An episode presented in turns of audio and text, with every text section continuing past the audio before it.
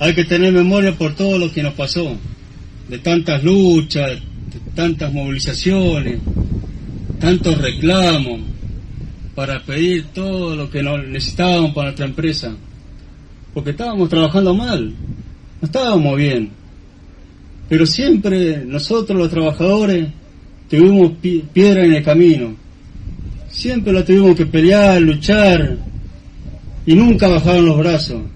Nos han conocido como pueblo luchadores. Así nos han conocido. Y así vamos a seguir luchándola.